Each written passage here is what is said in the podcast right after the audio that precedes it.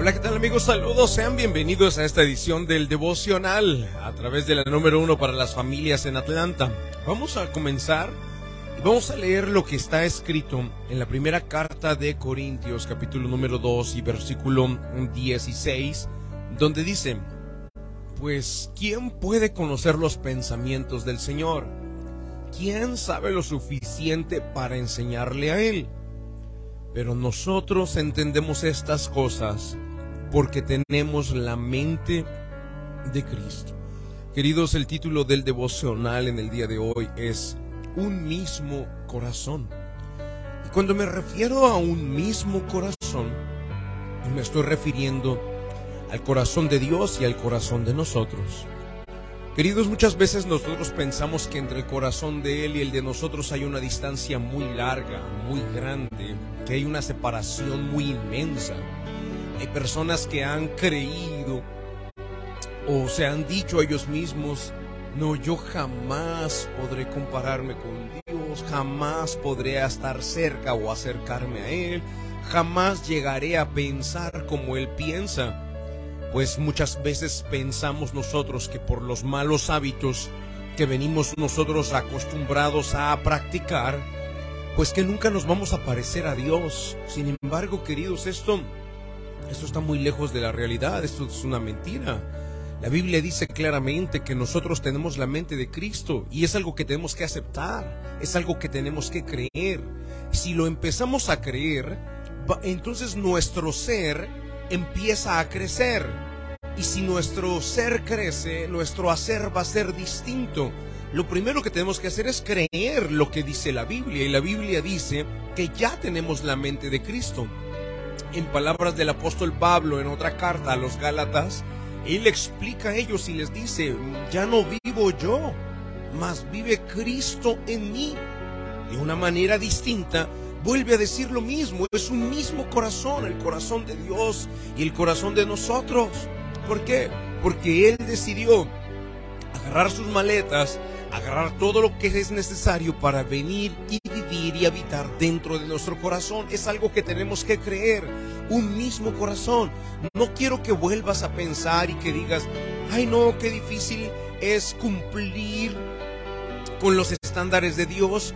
Eh, ¿Qué distancia más grande entre mi comportamiento y cómo Dios se comportaría? No, ya está en ti. Él vive dentro de ti. Dice la Biblia que incluso la mente de Él, tú la tienes, dice, pero nosotros entendemos estas cosas porque tenemos la mente de Cristo, ya la tienes, ya vive Cristo dentro de ti.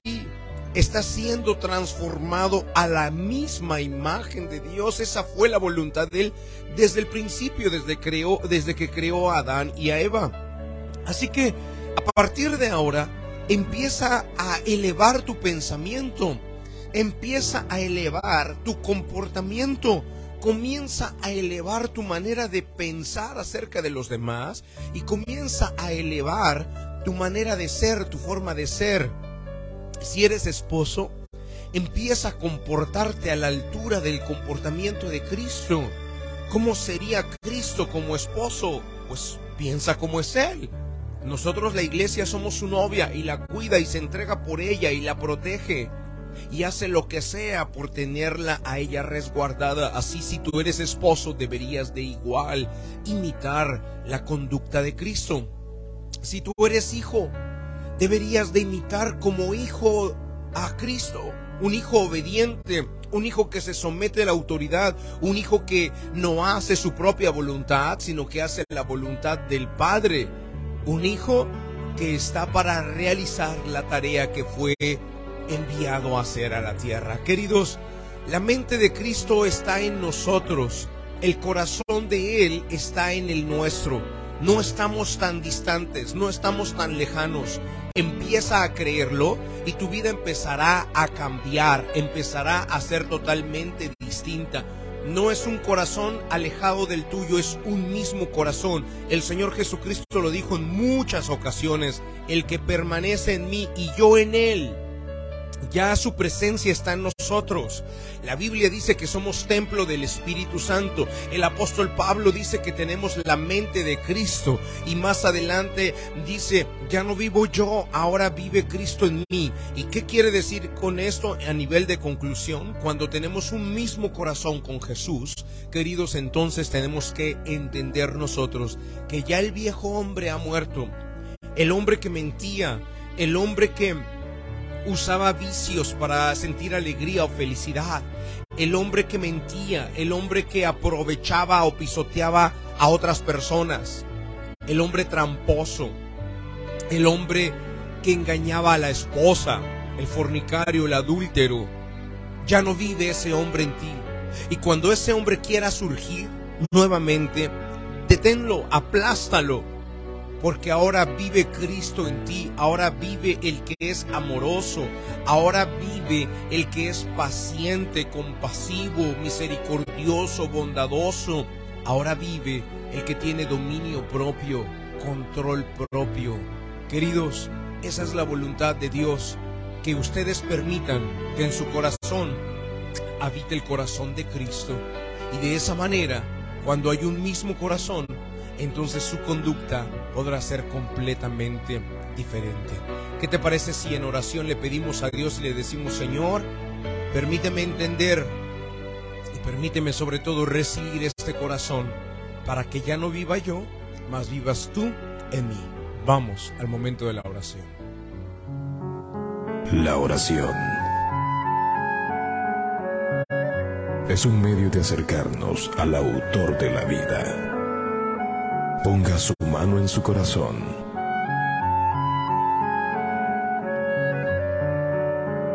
Es momento de hacer oración. Vamos a hablar con Dios.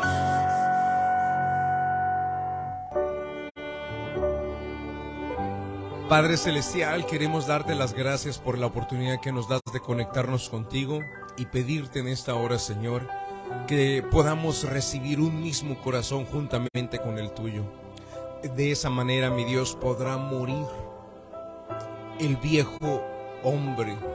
Ya no vivo yo, ahora vives tú en nosotros, Señor.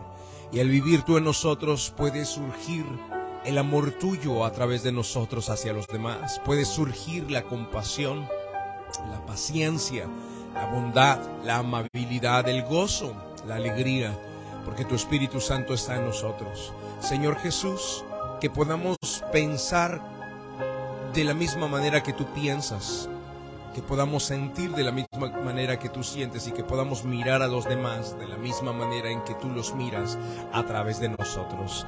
Gracias te damos, Señor, en el nombre de Jesucristo de Nazaret. Amén y amén. Queridos amigos, gracias por estar en la sintonía. Nos vemos en la próxima edición del Devoción.